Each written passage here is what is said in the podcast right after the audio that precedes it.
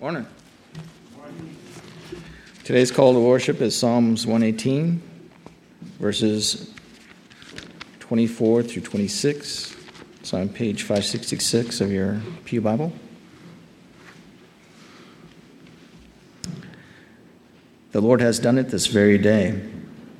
Let us rejoice today and be glad. Lord, save us. Lord, grant us success. Blessed is he who comes in the name of the Lord. From the house of the Lord, we bless you. Good morning. Today's scripture is found Acts 2 46 and 47.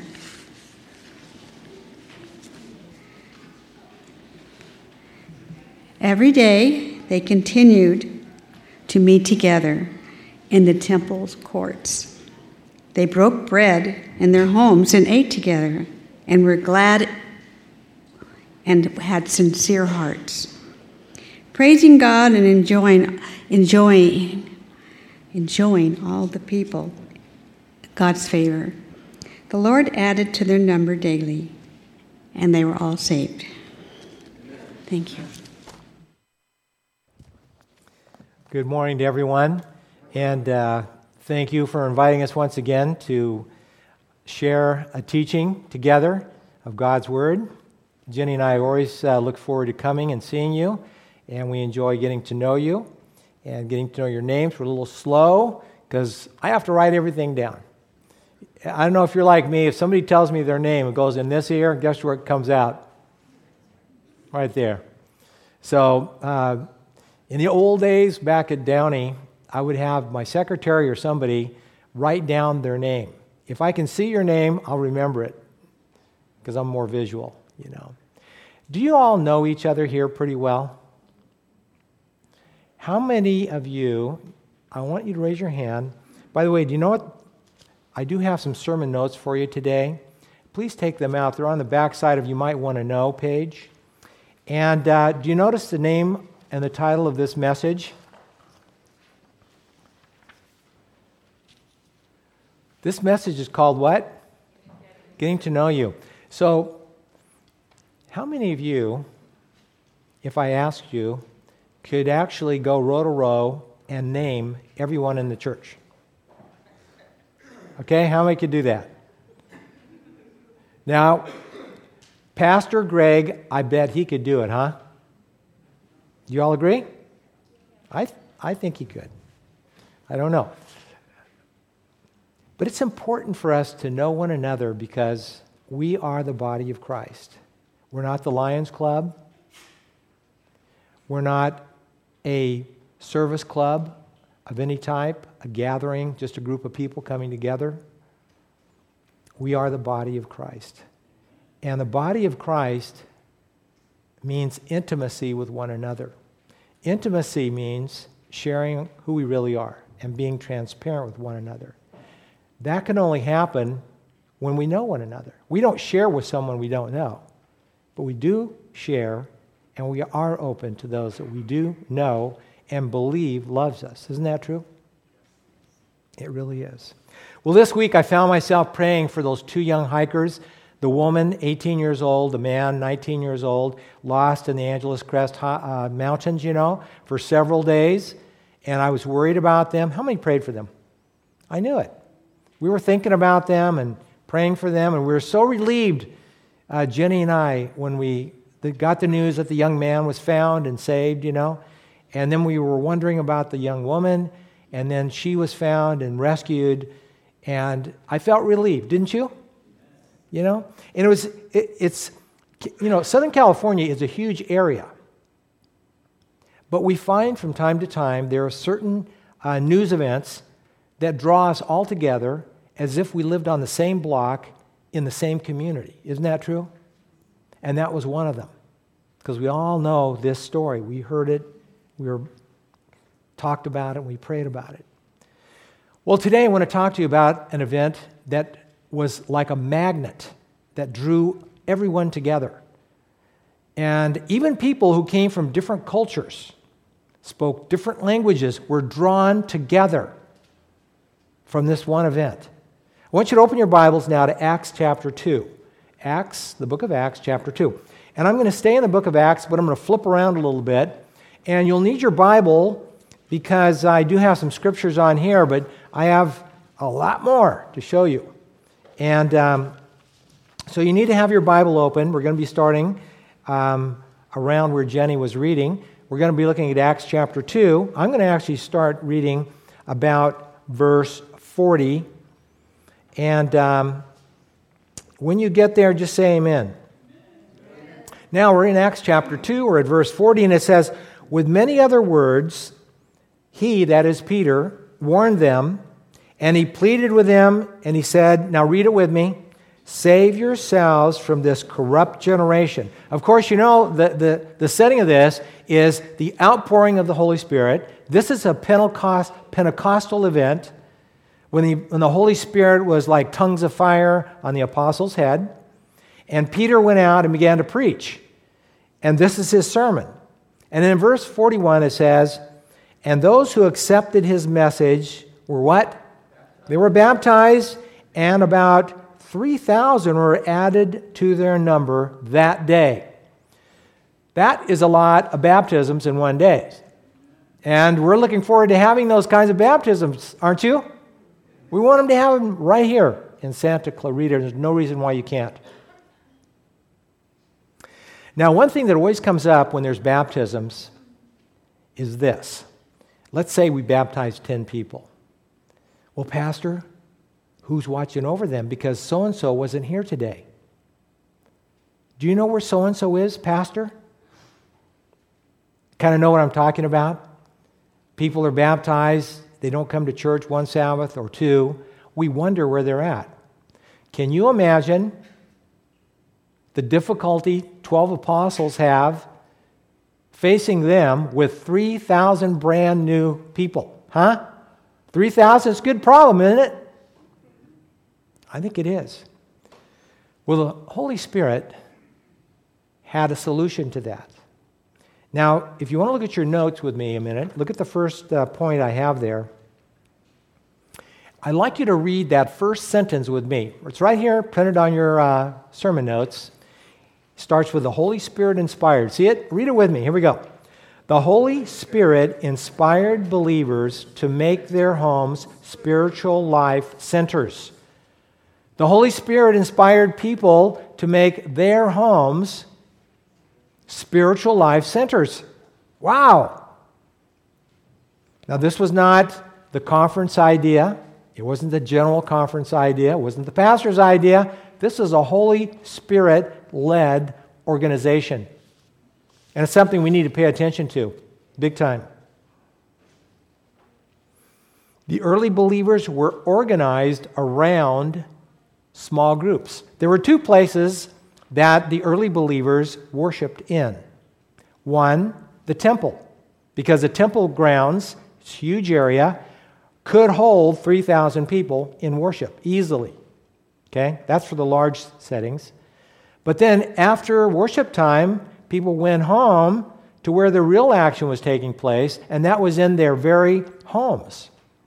Now, these homes were really small. In fact, um, I went, when I was visiting Israel, we went to an excavation site and learned that usually a home, uh, homes are built differently, but just to give you an example, a home might have been uh, three rooms. The first room was a cooking room. It was probably maybe 12 feet wide, about 7 feet, uh, 12 feet long, 12 feet is 7 feet wide. There was cooking there and seating area, and that's where people would gather. The second room about the same size, about seven feet. That's where the animals were kept during the night. The third room was the sleeping room, where the whole family would sleep all together back there. And most of us wouldn't even think about bringing in the donkeys and the goats and stuff like that in the house, but they did because that was a source of heat. And that was what a house looked like. But nevertheless, people brought other friends into their homes to talk about Jesus. The thing that happened was that during the outpouring of the Holy Spirit, everyone experienced the power and joy of God in their lives. Have you, can you remember back when you were baptized and you felt so fresh, so clean, so free, so enlivened. You know what I'm talking about? You know, you're, man, this is, I want to live this way and feel this way every single day. That was a Holy Spirit in you. And they felt it and they lived it. The other was this right here. This cross, uh, this cross represents to us the resurrection of our Lord. Now, get, I want to make a distinction. Lazarus, you know, Jesus said, Lazarus, come forth. He'd been in the tomb four days. Lazarus, come forth, was not resurrected. He was brought back to life. Okay? And he went on living his life. Jesus was resurrected. Completely brand new thought and idea. Jesus is resurrected, new body, you know. Most of us will have everything, including hair, when we get to there, to heaven. But Jesus retained, of course, the wounds on his hands and on his feet. The Bible tells us that. All of those people at Pentecost that we're talking about today were part of that experience of the resurrection, of the reception of the Holy Spirit, and now the third component is the experience with one another. You know, Jesus said that there is a greatest commandment. Now we know we have 10 commandments, but a person asked Jesus, Well, Lord, what is the greatest? What did the Lord say? Love the Lord God with all your heart, all your mind, all your soul, okay? And the second one is like it love your neighbor as yourself. So it's, it is the cross, it's the love for God and the love for the neighbor, the horizontal and the vertical. So when I talked about getting to know one another, it is intimate intimacy that the church members are looking for. Intimacy is sharing your heart, sharing who you are, being transparent, talking about your foibles, talking about your failures. I want to get to that in just a minute. Jenny was talking to me today and says, Do not veer off your notes. I, I have the worst problem of looking under every stone you know. So I'm looking under this one. I'm gonna, so I'm not going to veer off my notes very much, but I have to right now. Now take a look at Jenny uh, read to you our scripture, second chapter two of Acts, verse 46. Find verse 46 there. Just stay in the book of Acts with me. It says, Every day they continued to meet together in the temple courts. Okay? Now, read the next line with me. Here we go.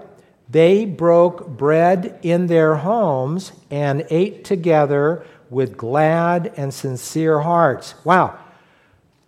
First place they met was in the temple. Second place they met was they broke bread together in their homes, which means they ate together and they experienced communion together. How often? Every day. Every day. And how did they feel? Yeah, their hearts were glad and sincere. Now, notice it didn't say they were glad and sinless in terms of you'll never do anything wrong again. They were sinless in terms of Jesus forgiving them as if they had never sinned. That's true. But now look down here in verse 47. Praising God, enjoying and enjoying the uh, favor of all people. And the Lord added to their number daily those who were being saved. Does your Bible say being saved? It should say that because it's a linear verb, which means it's ongoing. In other words, well, I'm already saved. Yeah, that's good. But being saved is an ongoing process. Is it something you worry about? No. What this is indicating is that the being saved is a growing experience with all of us. It's not just a one time experience, you know wow, I wish I could feel like I did um, just after I was baptized, you know, the, the feeling of euphoria and feeling of God's goodness and love in my heart. Friends, I want to tell you something. I really feel better than that. I remember when Jenny and I were baptized. But the Lord says, you're being saved. So you never stop growing and learning. And don't get me wrong, you are in a saved position. So that means if Jesus came today guess where you're going? You're going with him. Because being saved and part of that glad throng of people during the second coming is based upon not your or my personality or my character or your character.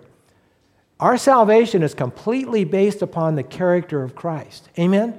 That's why we're going to heaven, because Christ died for us.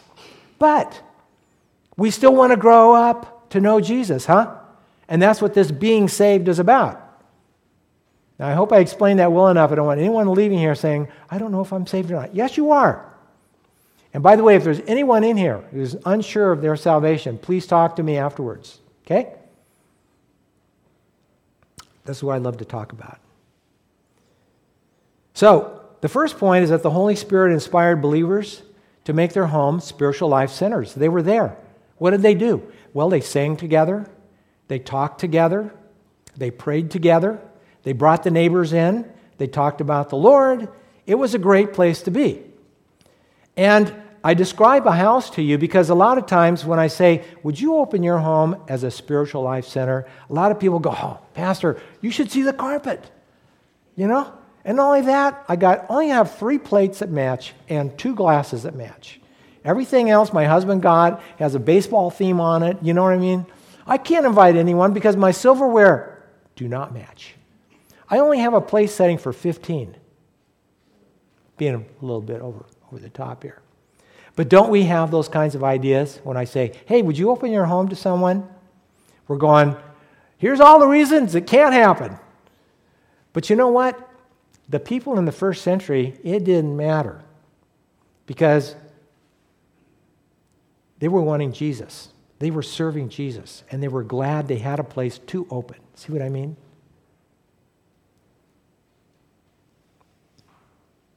Now, the number of people who were being baptized kept growing and growing. People were added daily, daily. There's a 5,000 baptism, there's a 3,000 baptism, uh, uh, there's a two, there's a 3,000 baptism, there's a 2,000 baptism, there's 5,000. This thing is just growing exponentially. And what we find out is that people are being added not because of the internet. It's not because of mass mailing. Well, how are they getting their names to baptize them? Well, it wasn't by calling anybody because there weren't any phones. There was no television advertisement. They didn't even have radio. How was the message getting out, friends? One brother telling another brother, one sister telling another sister where the bread's at. And you know what? In the last days, of Earth's history, which we live in, that is precisely how it's going to happen. It's not about how many mailouts you did. Because, you know, in evangelism, we know that people are brought to Jesus about almost, almost 70% of the people who come and are baptized come because of friends, neighbors, and relatives. These are the ways. Neighbors bring neighbors, friends bring friends, relatives brings relative, they come, they find Jesus. That's exactly what was happening in this first century. It was Pentecost, the Spirit of God had been poured out upon them, and they were telling others, everybody, about it, and inviting them home. And they weren't afraid. Now, if you're sitting there saying, oh, let me rephrase that. If I ask you to write down the name of three people that you could bring to church next week, and you would be praying for them this next week. Do you have three people that you know that you could pray for and bring here next week? I don't, don't raise your hand, just think about it, okay? A lot of times, people who have been in the way, you know, the church is called the way. Have you heard that before? You know, sometimes we get in the way. Oh, sorry. Um, anyway, um, sometimes after we have been in the way, like five or ten years, we don't know any heathens. We don't even deal with the heathens. You know what I'm saying? Oh no, she smokes. She can't come over. Oh no, he drinks. He can't, he can't come over. Those kids, no. You know, can't come over. You know what? Who did you find Jesus hanging out with? All the sinners, all the smokers, all the drinkers, all those bad kids that run around, make noise, cause trouble. That's who Jesus ran around with. And Jesus knew that once they got to know him, once they opened their hearts to the Holy Spirit, things would change. Amen. Uh, by the way, when you received the Holy Spirit, did your life change? Mine did. Jenny's did. Okay, stop preaching. I'm back to teaching. Okay? Now let's go to point two. Look at your lesson. Here you go. The gospel spread through the whole wor- world by word of mouth. Now, what I've done here is I put down um, four samples of these house churches. So, what you learn about this is that the small group pattern that we find in Jerusalem, where the Pentecostal experience began, was not limited to that area. This became the organizational method of spreading the gospel. Because what I've done here is I put down, for example, if you look at Lydia's house, take a look at your notes a minute. Lydia lived at Philippi, which is in the Bible times for Macedonia. Today we call it Greece. Okay, so up there in Lydia, Lydia is up here, and there's a, there's a house church right there in her home. Well, Priscilla and Aquila, well known at Ephesus. Ephesus is, is Bible times in Asia. Today's times, it would be, Turkey. You know? In fact, it's one of the seven churches when you talk about Revelations.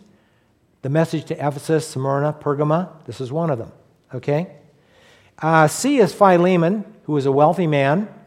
There was a church at his house at Colossae, which is also in the Turkey area. And then you have Nympha's home at Laodicea, which is in that same area, big area. So the reason I show you this is to illustrate that the organizational structure that started in Jerusalem spread out unto the whole known world. So in Syria, in Greece, in Asia, in Palestine, you find home churches. This was God's design. Now, by the way, there were no churches because you are the church. We are the church. And if you have two or three in your small group at your home, you are the church of Santa Clarita. If there are 10 of those going on, they are the church, and there's the church, and there's the church, because the church refers to who? People gathered in Christ's name. Wherever two or three are gathered in my name, the Lord says, where's he at? Right there. So the church is always refer- referenced to people. It wasn't until um, around the, the sixth century that there became a transition where the church began to mean a building. It moved from meaning people to meaning building. And sometimes we do refer to it that way. Come to my church, and we, we all do that now. But we, not, we need to recapture the first century language, which is the more accurate language of people. Church, you are the church, and I am the church. We. And even the church is, you know, this, the, like the larger Seventh day Adventist church, the world church, is always talking about people. This pattern went out. If, if you're keeping score, you have a pencil, I want you to write on your, on your notes first, um, excuse me, Colossians, just write C O L, Colossians 1 6. Just write that down, Colossians 1 6. And when you get home, you can look it up. We're not going to take time to do it now. But in Colossians 1 6, it says, it, it tells you about the effectiveness of word of mouth saints like us and how they're doing spreading the gospel. And in Colossians 1 6, it says, it says, all over the world, this gospel is bearing fruit and growing. That's what you're going to read. Wow, how to do it? Through the internet? No. Mass mailing? No. You can be with me on this. Radio? No. Television? No. Word of mouth? Yes. Does that surprise you?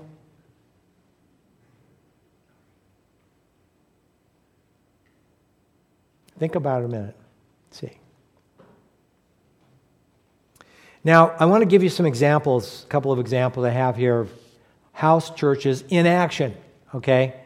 And um, I want you, we're in the book here of Acts, and I want you to take and just turn over to chapter 12. This is going to be Acts chapter 12. So just turn over uh, to uh, chapter 12, and this is easy to remember 12, 12. Okay, 12, 12. What's the scripture? 12, 12.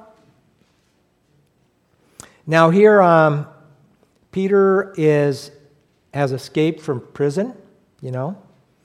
And when he escapes, he goes to John Mark's house. This is John Mark. This is Mark that's in your Bible. That's the gospel.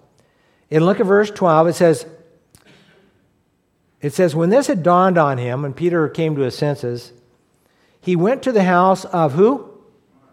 Mary, the mother of John. That's a young guy. Also called Mark, okay?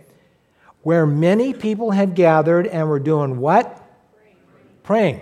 So, in the first century, the way it's working out is some of the believers had larger homes. Now, some, you know, somebody asked the question, well, what's the largest home and the largest gathering you could possibly have? And uh, the answer to that is, I don't know, but mostly people would, could hold, if you could hold 100 people in your courtyard and in your home, that was a big home in the first century, okay? 100 people. Some go up to even 300. Uh, I don't know, that's pretty big. But so, in other words, whenever they had the house churches, they were on the small side 50, 30, 20, like that. Because the regular standard home, you could probably put maybe 10 in. You know, just guessing. But it gives you a concept that when God's people met together as a church, it was in a small group. See? And so here they met, to, you know, here they are together. Again, it's word of mouth. They didn't call each other on the phone. Hey, can you come over to my house? I'm having a prayer. No, no. It was word of mouth. And they all showed up. Boom.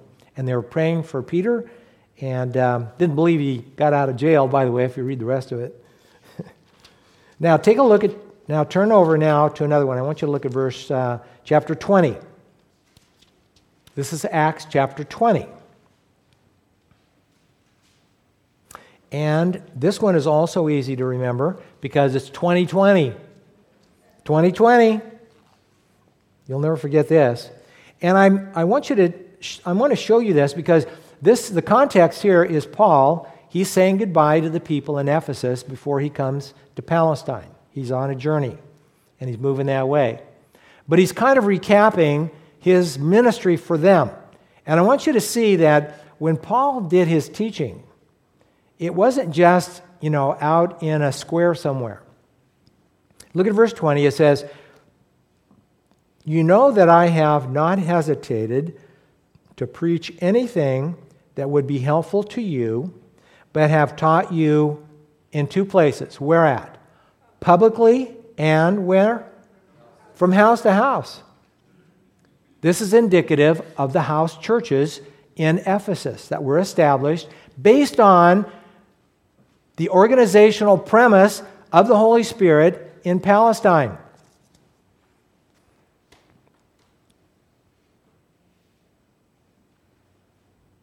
Now, there's a real, by the way, next week, you don't want to miss next week's message. Of course, I'll be preaching.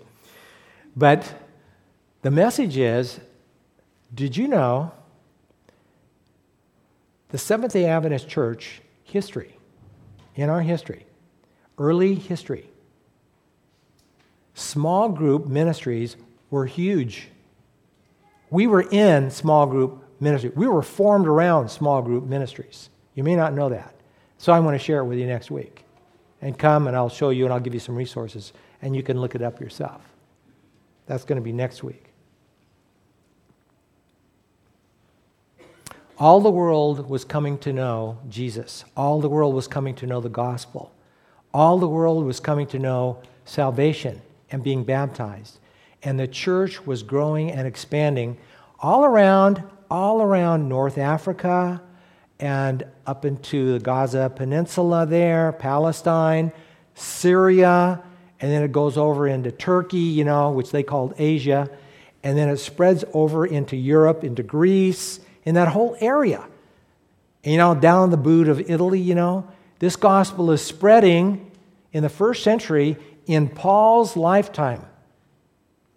In one man's lifetime, this message of Jesus spread throughout the known Mediterranean world. They call it the Mediterranean Rim. Isn't that amazing? Now, what would happen, brothers and sisters, if we, if we here in Santa Clarita put our hearts and minds and made a pledge to Jesus Lord, I want my house to be a spiritual life center? What would happen? Oh, Pastor, we couldn't do that in my house. Why? Because I got to watch that TV show on Wednesday. Well, what about it? Well, it's HBO. Sorry.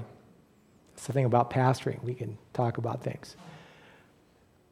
So, we want our homes to be spiritual life centers, don't we? We do.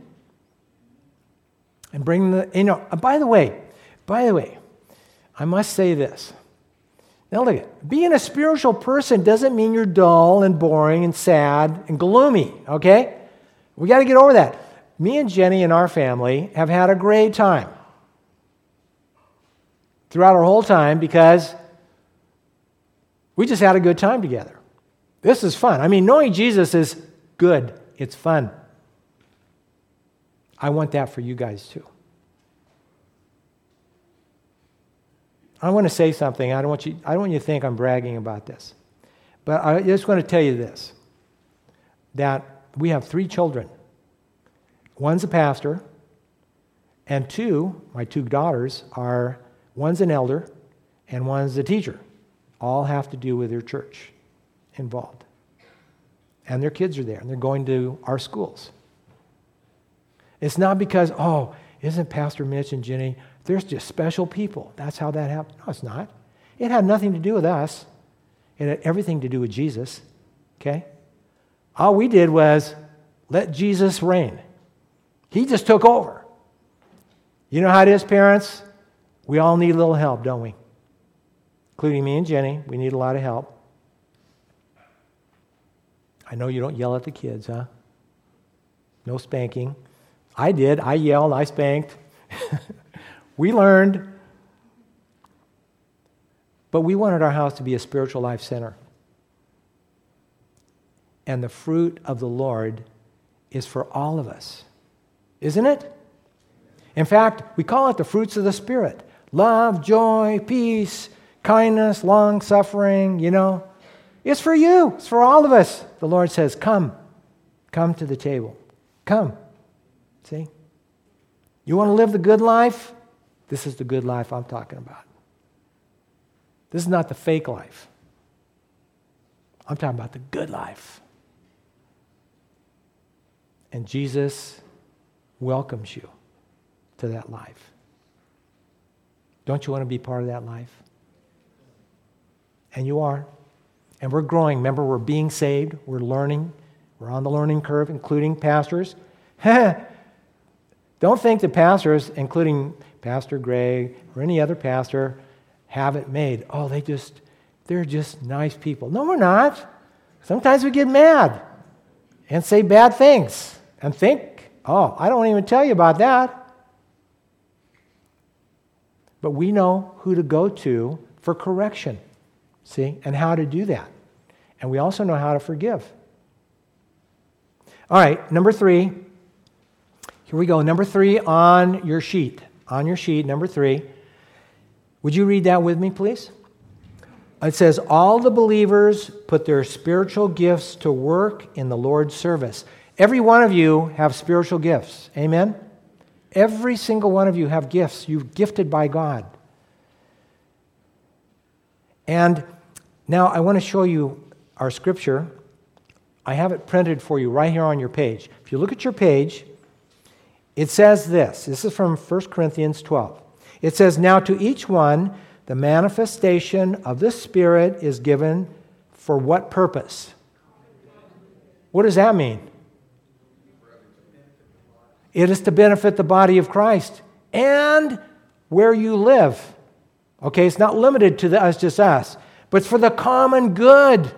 Man, you put Christians in neighborhoods and things begin to get better. You put Christians in certain places and things begin to improve. It's for the common good. And it goes on to say, all these are the work of the one and the same Spirit. And, now read the rest of it with me. Here we go. He gives them to each one just as he determines. I'm standing up here as a pastor today. I didn't ask for the job. You can ask for the job, but it's the Holy Spirit who decides. When we were baptized, I had, listen, I, I, I don't, I'm getting so old I forget how many stories I tell you. But listen, if, this, if you've heard this story, act like you haven't heard it before. Okay. So my friend uh, Jenny and I were just baptized, and my friend is teaching the Sabbath school lesson, and I'm sitting right in the front row, and he's right there. George Sellers. Who knows George? George Sellers. Love George, man. He's a good man. And uh, so gregarious, you know, nice man. And so one day I'm sitting in the class, and he says, Mitch, would you like to teach the Sabbath school lesson? And I thought he stabbed me in the heart. Because my hands, when he said that, my hands started sweating. I started sweating, and I was paralyzed because I thought, I can't even talk. How can I get up there and teach? But I'm, what I'm saying this for is this, friends, is that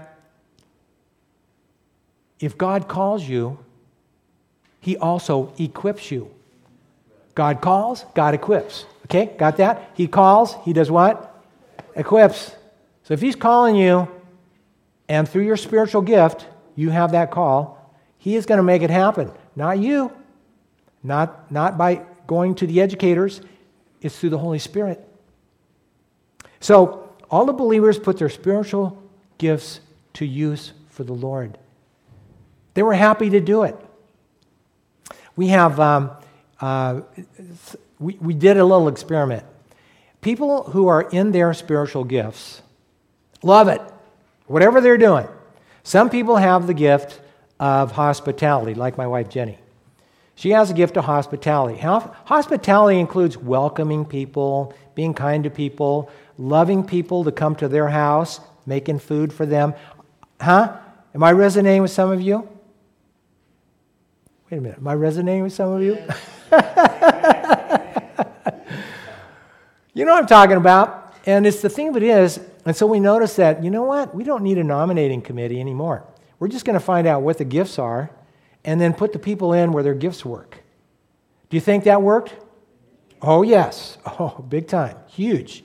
Because one lady uh, we asked to be in charge of the cradle roll. And I know you moms love to be in charge of the cradle roll. Okay? See, I'm smiling. This lady, she's a real deal. We asked her, because we knew she had a propensity toward that gift, would you like to lead the cradle roll? And you would have thought that we asked her to be like the President of the United States or the governor, something like that. Man, I love this woman, this person, because she took her gift seriously and used it for the Lord. And the next thing I know, that is the most lively, fun, spiritual class in the whole church. Those kids are learning, they love it, they love their teacher. See what I mean? You're gifted in the same way. God is calling us to use our gifts for His benefit, for His joy, to love the Lord that way. Now, we started off talking about getting to know you, getting to know one another. And I've talked about this small group experience. Because, see, a church um, is got to be a place where we know one another intimately, which means we can share our hearts with each other. Do you all know? I've been fighting with myself whether to do this or not. But if you folks, do you folks over here and you over here, do you usually sit on those sides each week? Just say amen. Okay, we're creatures of habit, aren't we? Knew it. okay. Now, I need your permission. Can I have your permission to uh, ask you to do something?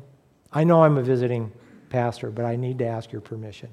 How many would say, Yes, Pastor, I give permission? So there's six of us, seven. Okay, that's good. when the service ends, only if you want to, okay? I'm just asking. Because, by the way, I've noticed what a friendly church you guys are. Okay? It's, it's fun being here with you. But I'm just saying, here's what I'm just saying. Would this side kind of look over there and say, okay, I, I, don't, I'm, I don't know him? And would this side look over there and say, oh, I don't know her? Would you go and meet someone you don't know? Amen.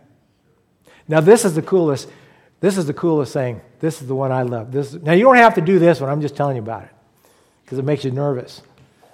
How many have been in the church 10 years and longer? Just raise your hand. Cool, good. All right. Now, when I, I did a little experiment at Downey, and I went over here to the brother, and I says, Brother, do you know that other brother over there? Yeah, I know him. Yeah, I see him every week. I said, What's his name? I don't know. Well, do you know him? Yeah, I know him. But I, I guess I know him by face, Pastor. Oh, you know him by face. Okay. Then, you know, I'm pretty sneaky. I go over next week on this side. And the brother we were talking about, I says, Brother, do you know that brother that I was talking to last week? Oh, yeah, I know him. What's his name? I don't know. Been to his house? No. Do you know him? Yeah, I know him. I know him by face. Now, I said, Would you go over there and ask him his name? Oh, Pastor, I couldn't do that. Why? Because he thinks I know his name. He thinks I know him. Kind of see where I'm going with this? And I'm embarrassed. You know what, friends? In the church of God, we got to get over being embarrassed. We got to get real. Can you imagine inviting somebody to your home, sitting around the dining room table, and you're going, hey, what's his name? Honey, what, what is his name? You know, who is he? You know, you know John, uh, that's even happened to you, I bet. No, I'm just kidding. The church of God has to know one another. We are intimately connected because Jesus says through the Apostle Paul, you are the body of Christ, right? We're the body. And the hands and the feet, you know, and this kind of, and the eyes and all that. Okay, there's some connection there. So we need to make it real. And that's why this message is entitled Getting to Know You. So I'm asking you, after the service, we have our little prayer, that you'll do that. Okay? Amen. How many feel embarrassed? Raise your hand. Anybody embarrassed here? Good, good, that's good. I'm the only one embarrassed? But see, what we're trying to do is get real. That's what I'm talking about. And when I say hello to you, I know your name. Okay, enough preaching. We should pray. Okay, let's pray. Lord, thank you very much for your great love. Thank you for the outpouring of your Holy Spirit to each one of us. Oh, Lord, you love us as if we were the only one. It's just too wonderful for us to really conceive of and to think of what you've done. Lord, we just praise you and we thank you. We worship you, dear God. You make all things possible.